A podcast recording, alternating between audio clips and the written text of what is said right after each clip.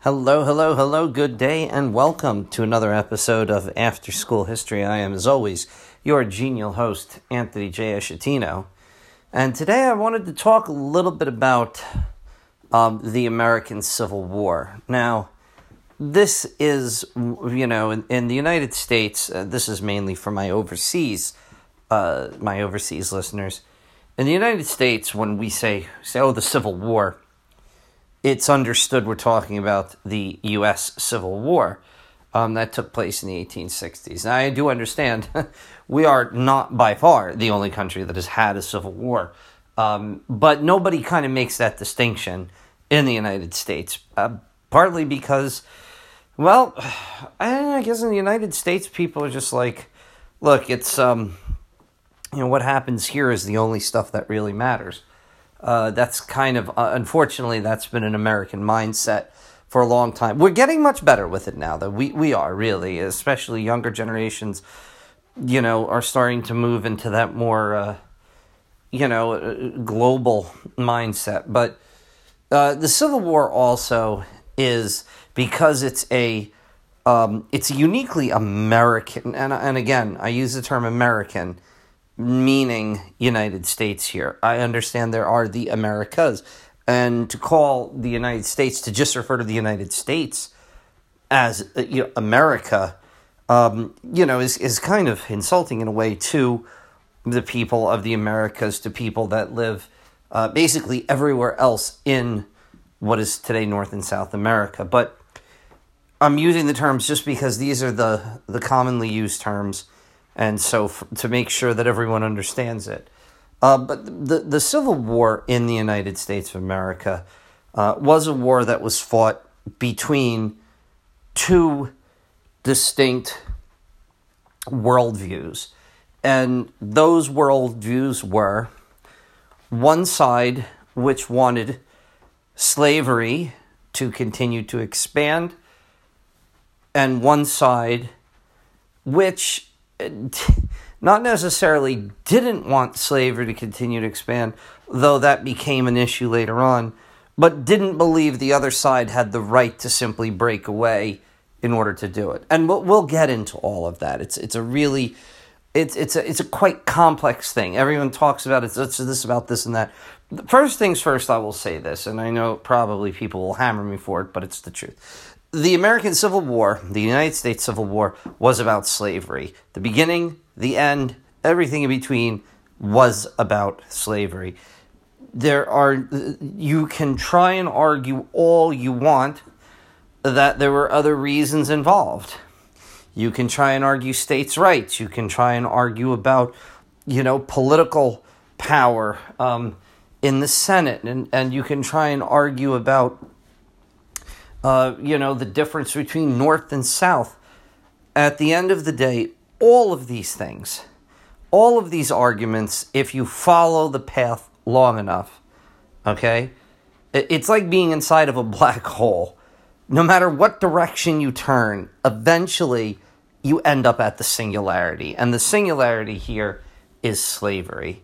And the Civil War is basically the culmination of 60 plus years of continuing to put band aids on a wound that was there and had started to fester, and people chose to ignore it. You know, it, it, it really it was I mean slavery in this country in the United States. It was akin to a cancer, okay? And the problem is that so many people just wanted to kind of ignore it. You know, nobody wants to acknowledge when you have that pain somewhere it's like well if i ignore it for long enough it'll it'll go away. I don't want to deal with it i don't want to deal with it today i'm busy. I, i'll deal with it tomorrow i'll deal with it next week or next month. It only gets worse okay? I'm not saying that there should have been a civil war earlier but the bottom line was that the fact that slavery existed made some kind of a conflict between pro slavery and anti slavery forces inevitable. And that's eventually what exactly what happened. By the 1860s, a culmination of events had basically driven the slaveholding states in the southern part of the United States to a conclusion that their way of life was threatened, their political power was threatened, and that they would actually be better off by forming their own country, seceding from the United States, arguing that they had willingly joined the United States, and therefore now they were willingly unjoining the United States. And we're going to talk about all that. We're going to see exactly why this caused a major problem. But when we go back and talk about the Civil War, again, we're talking about issues of slavery in the United States. Now, slavery had existed uh, since the beginning. Um, you know, throughout colonial times, you know, throughout the writing of the Constitution, uh, the Three Fifths Amendment, which was part, you know, d- determined that for the purpose of uh, representational rights, slaves were counted as three fifths of a person, which is a horrible thought, but that's what happened. And so uh, you had slavery, and for many Northerners, slavery was just something they did. Now there were slaves in the North as well. I mean, New York City. There's a, there's a lot of work being done now, uh, and you could definitely go uh, online and find a lot of this stuff done now about the role slaves played in helping to build the economy, the early economy of New York. Uh, slaves existed in many northern states, not in the massive numbers they existed in the South, okay? And there were other things that they were doing. They weren't just working on plantations. Obviously, there weren't really any plantations in the North, not, not like the cotton plantations of the South. And so, this idea of, about slavery slaves in the North might work, uh, you know, in a, in a in a shop, depending on where they were. But there definitely was slavery. However, over time, there came about this idea that you know slavery is not a good thing, and in the North, more and more you started to see an abolition movement growing. Now, it's important to make this point clear there were many people in the North that did not want all slaves to be freed. Because slaves, freed slaves, simply represented competition for jobs. And then, as now, when you have more people that are willing to work than jobs that are available, cost of labor is down. People are willing to pay less. Okay? So the idea, and, and this will continue throughout the Civil War, when the when when finally Lincoln decides, okay, that's it, we're going to, uh, you know, issue the Emancipation Proclamation, and then later on, afterwards, with amendments to the Constitution, this was still not really, uh, you know, I know it sounds, it sounds kind of like, well, that's very, they're being very petty. Yes and no, they were being very petty in a sense. On the other hand, there were a lot of them that we have to remember these people at that time period grew up with the idea of slavery. And looking at this in, in 2020, the idea of slavery is abhorrent, and it's always been abhorrent, but we haven't grown up with it. We haven't grown up with this thing being part of things like, oh, they're slaves. Oh, okay, they're slaves. I mean, today, if someone was like, who is this? Oh, this is my slave, you would be like, you're kidding. Uh, no, no. They, you know, you'd be like, what are you talking about? You can't have a slave. That's, I mean, number one, at the very least, it's illegal. But even more than the illegality of it, if it were legal, it's immoral. You can't do this to other human beings. At the time, though, these people would have seen it as, yeah, look, there are slaves and there are free people, okay? There were freed blacks, there were enslaved blacks, okay? Uh, that's just the way that life was. That's the way that the, the world turned. So, but in the North, you started seeing more and more abolition movements coming through. These ideas that slaves, um, slavery was inherently immoral and that it should be banned. And in the South, this directly threatened their way of life and their economy. And so obviously, Southern states were very opposed to this. Now, um, there were many attempts to solve the problem.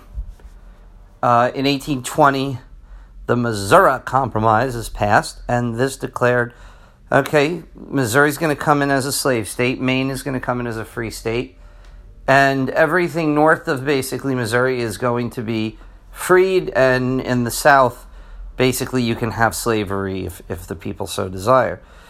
Now, this is important because the entire fight, and this gets through with the political issue, the fight was over representation, especially in the Senate.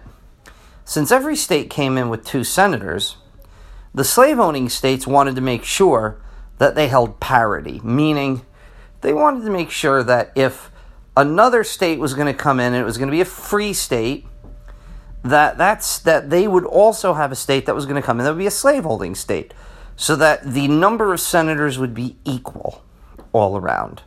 Okay, and that's the political aspect that kept up throughout. Okay, that kept up up until the Civil War this whole you're going to have another new state. And and that's the funny thing is as as more and more states started coming into the union in the beginning it was like okay you know we're going to keep on going along this path of slave states and, and free states and two senators here two for two for me and two for you. And the missouri compromise went along for a while um, except that what started happening was the movement to free slaves started gaining momentum. And you started having things, for example, like Nat Turner's Rebellion, okay? And then you started dealing with issues like Amistad, all right? And these things made Northerners very, very wary about slavery. Um, but the courts continued to tread a fine line, and it, things continued to go along. And I guess everyone just figured, well, we'll just keep on kicking this can down the road, okay? Uh, I'm not going to deal with this. We'll, we'll make some kind of a compromise. And I think what really kind of changed things was the Mexican War. And the Mexican War was significant because the United States, um, besides provoking war with uh, Mexico, took over half of Mexico's territory. Okay? And so after that, you've got all this new territory. Is it going to be slave? Is it going to be free? And this was a huge debate. Okay, it was a huge debate. Now, some people argued look, the conditions for cotton plantations, I don't know if you guys are familiar with this, but in places like what are today New Mexico, Arizona, you know, Colorado, Utah, they're not really they're not good conditions for these massive plantations and therefore slavery is really not going to expand there. Not on any major level. I mean yes some people might bring slaves into the territory but you know it would be personal. It would be like a guy owns three slaves he's going to bring them into this new territory. But it wouldn't be like all right i'm going to take 500 slaves in to work on this new plantation but it was still a big problem because it raised questions of well, all these new territories are going to want to come into the states. Are they all going to be slaveholding? Are we going to continue to go up and down? Most of them are south of the line, and therefore, uh, you know, they're it's a big issue of like, well, they're technically in the slave territory. Okay, uh, what are we going to do about this? And then you had a couple of things that happened that really, really changed the the public opinion. Um, the first thing was you had a Fugitive Slave Act, 1850, which basically forced Northerners to aid Southerners in capturing runaway slaves and turning them in. It was the law now. And Northerners were basically like, no, a lot of them were like, no, we're actually we're actually going to help get them freed, and then we're going to hide them up here, help some of them escape to Canada where they were beyond, you know, the jurisdiction. And many Southerners pointed this out and said, "This is hypocrisy. You can't just obey the law, or or you know disobey the law when you decide. You may not like the law, but that's where you go and change it." As I've always said when I talk about the courts, when I teach about the courts in school, I always say that the courts are not designed to set the law. The courts are designed to interpret law. Congress, the legislature, sets the law. The court can say, I mean, justices can say, "Look, I don't like this any more than you guys do." But, you know, if the if the penalty for something is a maximum of 3 years in jail and you're like, "My god, this person committed such a horrific crime." Okay, well then what you need to do is you need to go and elect people who are going to change the law. And then the courts will be happy to enforce the law. But the courts don't get to do that. The courts don't get to say, you know, I know the law says this, but I think it should be this. That's not the that's not the right way that the court should operate. Okay? So you have a Fugitive Slave Act. This caused a major problem. And it was a major problem also because it wasn't just about telling the Northerners that they had to be okay with slavery. It was telling them that they had to help the Southerners. So you could be an abolitionist and be like, listen, I don't like slavery at all. I will never own a slave. And the heck with the South, the heck with these states that own it. Fine. But now it's become are you aware of this person hiding out? You know, if you see someone who's a slave, who you suspect to be a runaway slave, now you have to turn that person into the police. You become complicit. You're basically doing the slave owner's work for them. And it's not too far to say that people don't like being told they have to do certain things, especially things that they don't like. It's just not something none of us do. Okay, none of us like it. All right. Um, eventually, then you had an event called Bleeding Kansas. Now, when I teach about the Civil War um, in my school, I always talk about the fact that Bleeding Kansas, to me, is really the start of the Civil War. It, it went on from 1854 to about 1859. And Bleeding Kansas was everything. It was basically Civil War light. What you had was you had pro slavery and anti slavery forces attacking one another, trying to force Kansas to become either a slave state or a free state. And you had guys, you know, you, you had militias fighting, you had artillery being used. You know, it was it was uh, uh you know it was termed bleeding Kansas. Over 200 people died, which uh, admittedly compared to the actual Civil War is a drop in the bucket. But you could see what's happening is that you've gotten to a point now, you've gotten to a point now where people on both sides are willing to kill in order to get their sides their side's opinion through. Violence has now become acceptable it's no longer about fighting it out in the courts. No, no, no, no, no. Now it's like, well, listen, let's get a bunch of guys, get your guns, get your horses. And we've heard that there are some of these uh, anti slavery folks in this town. We're going to go raid the town and kill a bunch of them. And, and it went the other way too. I mean, I'm, you know, as much anti slavery as I am, I'm not trying to make it look just like it was completely the pro uh, the pro slavery forces that were doing things. Anti slavery forces did it as well. Okay, anti slavery forces did it as well. So you had Bleeding Kansas going on, and then what you had was the the big one. You had Dred Scott, the Dred Scott decision, often considered one of the worst Supreme Court decisions in the history of that that august institution's lifetime. And uh, I'll, I'll, you know, for those of you who are really interested in it, I do encourage you to go and look it up, especially you budding lawyers. Um, do go look it up. Look up all of the arguments. Uh, it's fascinating stuff. But the bottom line is, Dred Scott was a slave in Missouri. He was brought to free territory up in Wisconsin and, and around there. And then when he came back, he sued, saying that because he had been in free territory, he should be freed.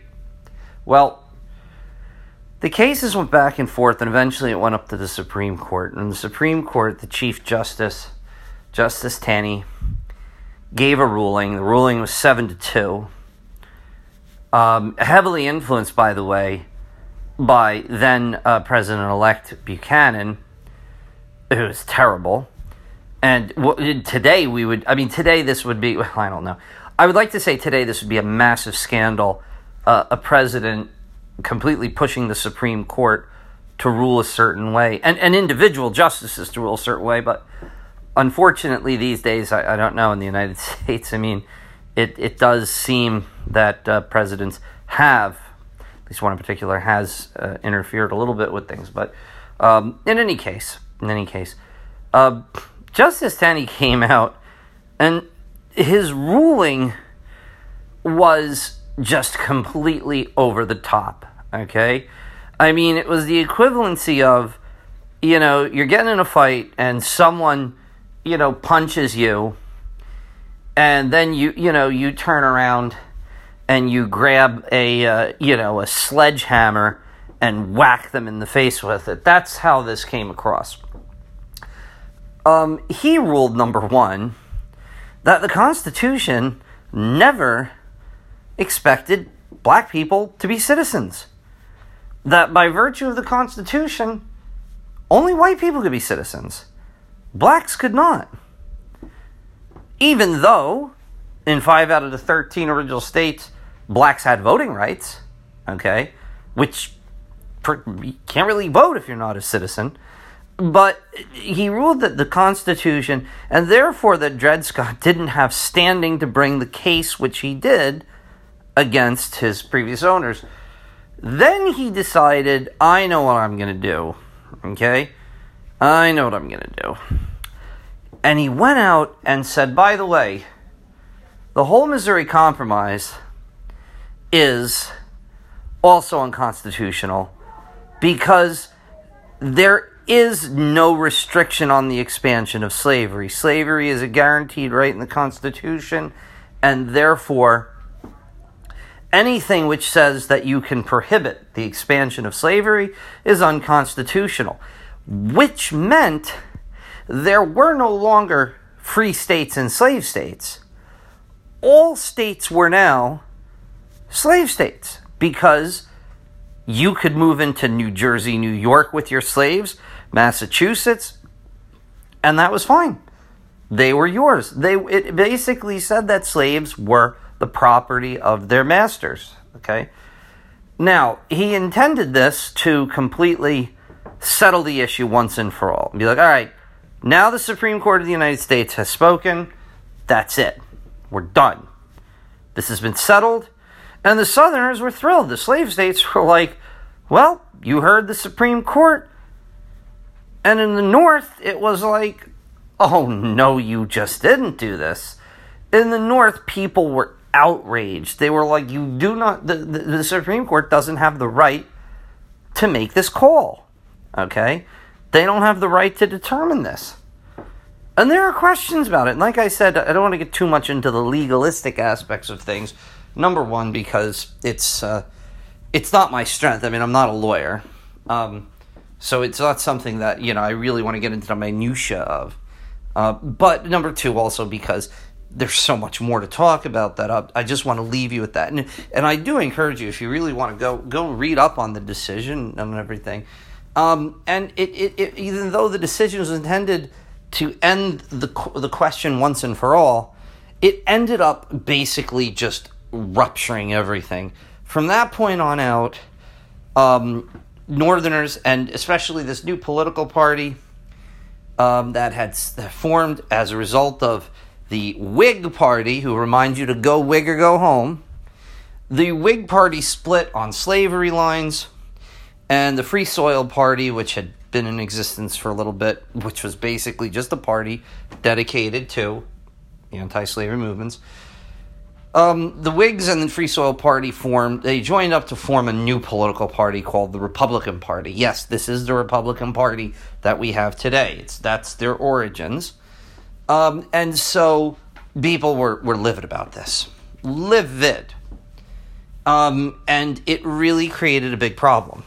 So, when you have this going on right now, a, a young man from Illinois, Abraham Lincoln, is being seen as the potential for a candidacy for the presidency of the United States.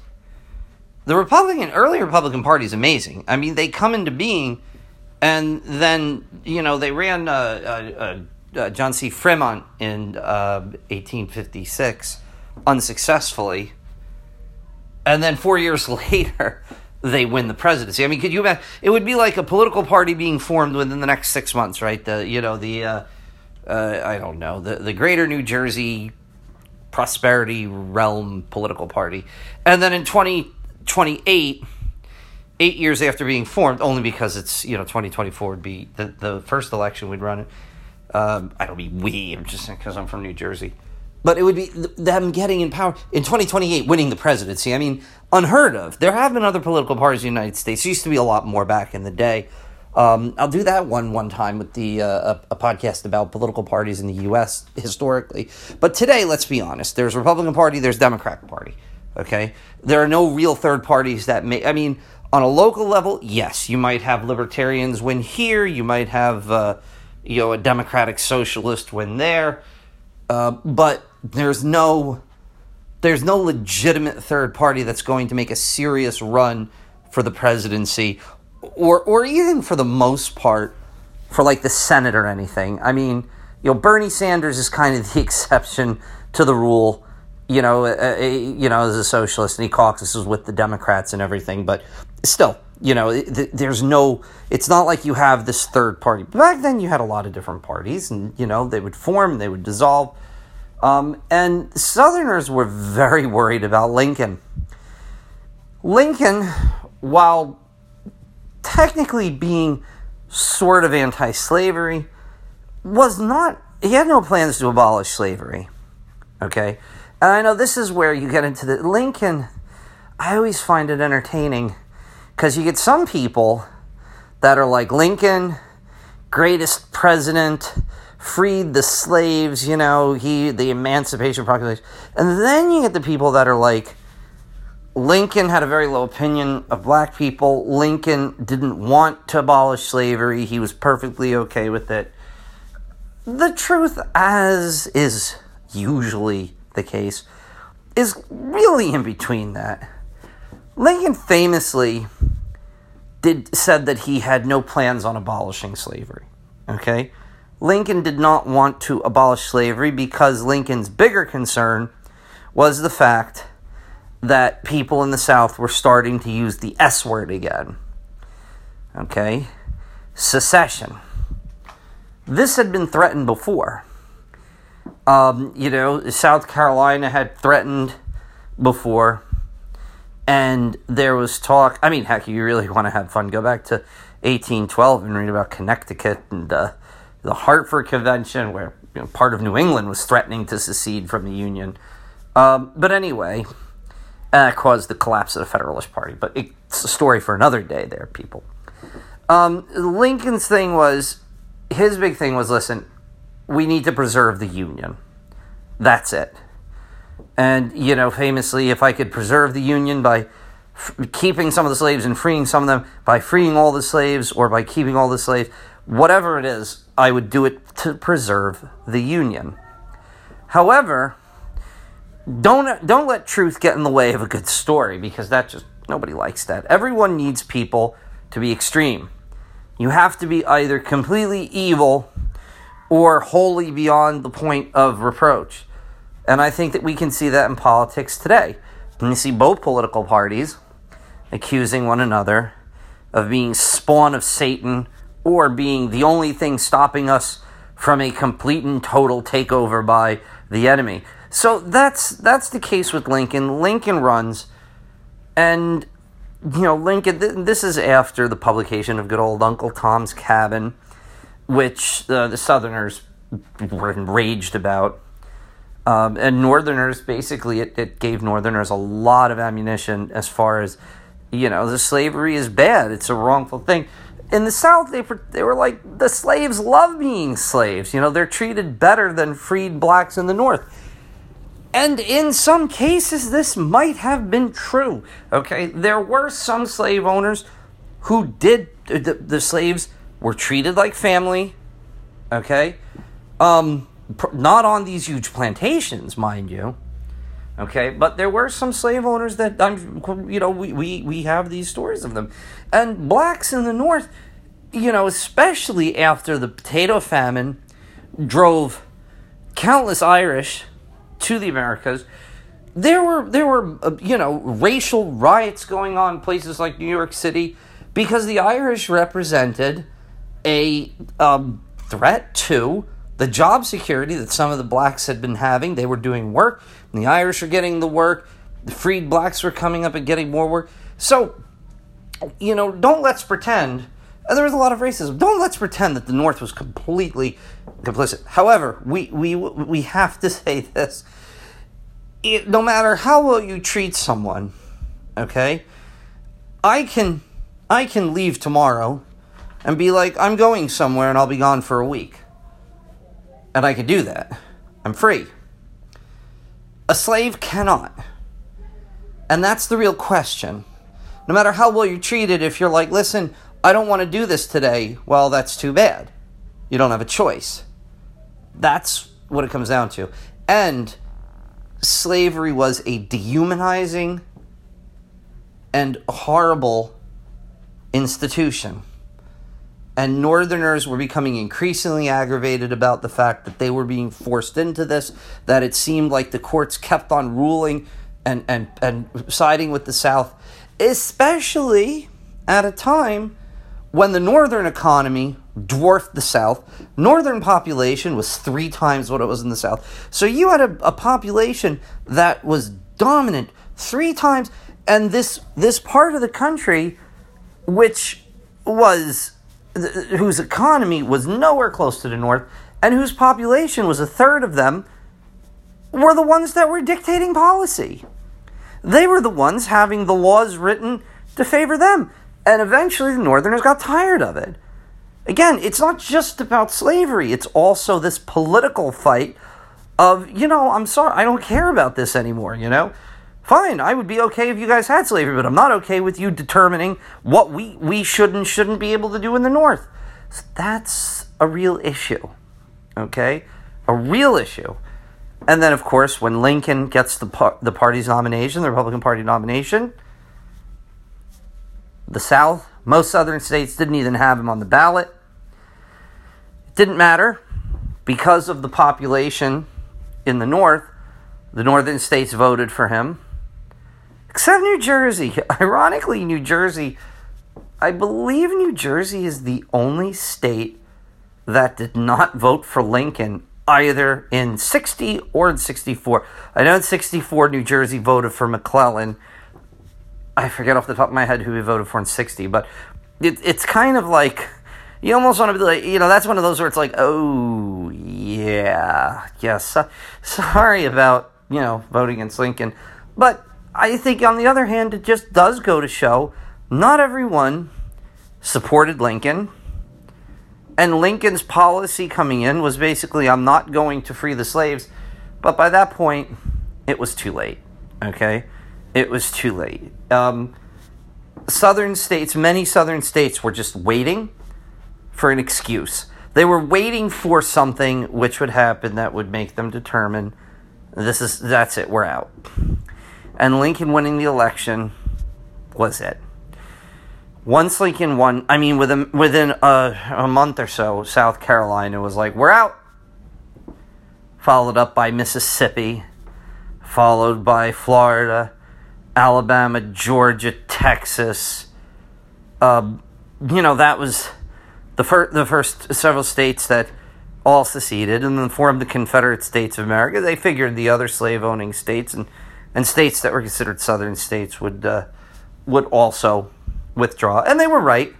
They were right. Um, you know, it was it was a matter of time, and I'm going to take this up in the next uh, podcast where I'm going to talk about what happened from the point where um, you know, after the secession starts. But Lincoln, Lincoln's concept of the government was that the United States of America was was an eternal relationship that the bonds could not be broken. Okay? And that's why he did not consider these states. They never acknowledged these states as seceding. We come up with some nice little legal fictions later on to determine it's like, well, yeah, you said that you don't really accept that they seceded, but then you say this. It's like, ah, well, you know, because of blah, blah, blah, blah, blah.